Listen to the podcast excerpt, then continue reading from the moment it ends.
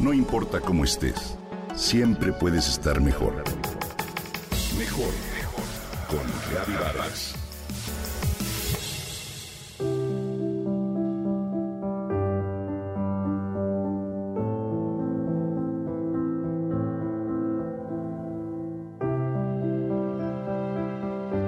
El ser humano es una casa de huéspedes.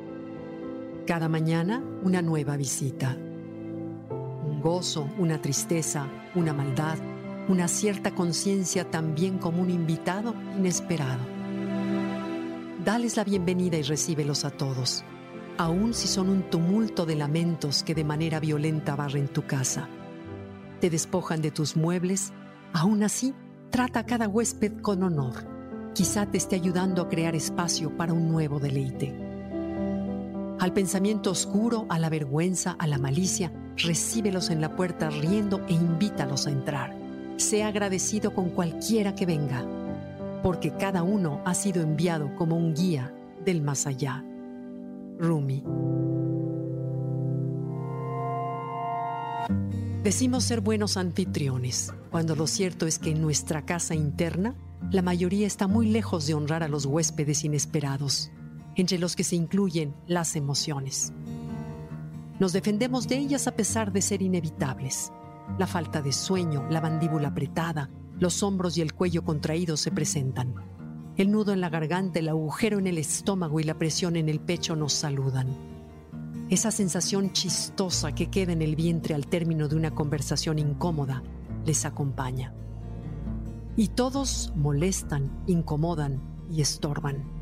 Estas visitas ilógicas, misteriosas y profundas que llegan sin aviso, como lo dice Rumi, el poeta persa del siglo XIII, en su hermoso poema quieren hablar y decirnos algo. Se manifiestan como una energía que a veces presiona el corazón y otras tantas lo libera, aunque en nuestra agenda del día no hay espacio para ellas y por lo general las reprimimos. Tenemos tiempo para revisar todas las redes sociales, leer o escuchar las noticias tiempo para el trabajo, para una vida social, para divertirnos, pero tiempo para sentir las emociones, muy poco o ninguno. Qué incomodidad y como para qué nos justificamos. Se nos dificulta comprender que no se trata de tener en la agenda un espacio para las emociones, sino que las emociones son la agenda. Pelearnos con la realidad es una batalla perdida de antemano cuando no reconocemos los sentimientos, vivimos desintegrados. Además, tarde o temprano buscan salida. O nos enfermamos o un día explotamos de la nada como un volcán en el momento y con la persona menos indicados. Desde el momento en que calificamos a las emociones como positivas o negativas, nos marca una verdad. No las tratamos a todas por igual. Mucho menos somos agradecidos con ellas, incluso con las que nos llenan de gozo tampoco somos conscientes de que pueden ser, como dice Rumi, guías del más allá. Casualmente, en los fastidiosos momentos en que recibimos la visita de las emociones, llegan convenientes paliativos que nos distraen de la sensación.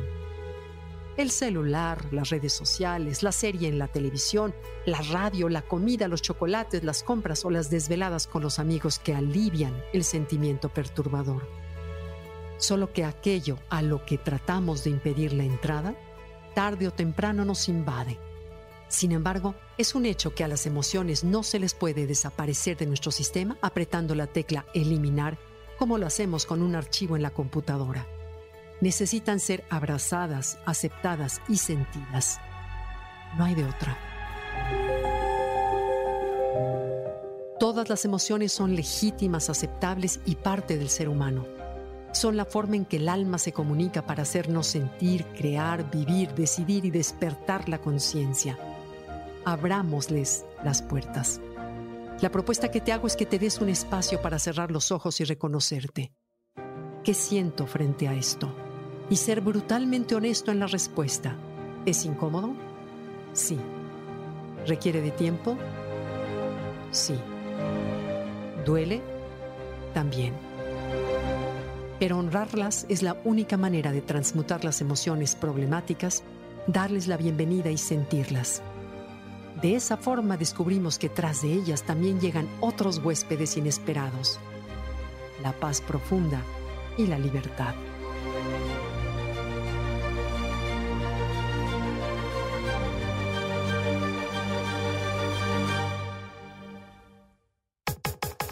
Comenta y comparte a través de Twitter. No importa cómo estés, siempre puedes estar mejor. Mejor, mejor, mejor. Con Gaby Vargas.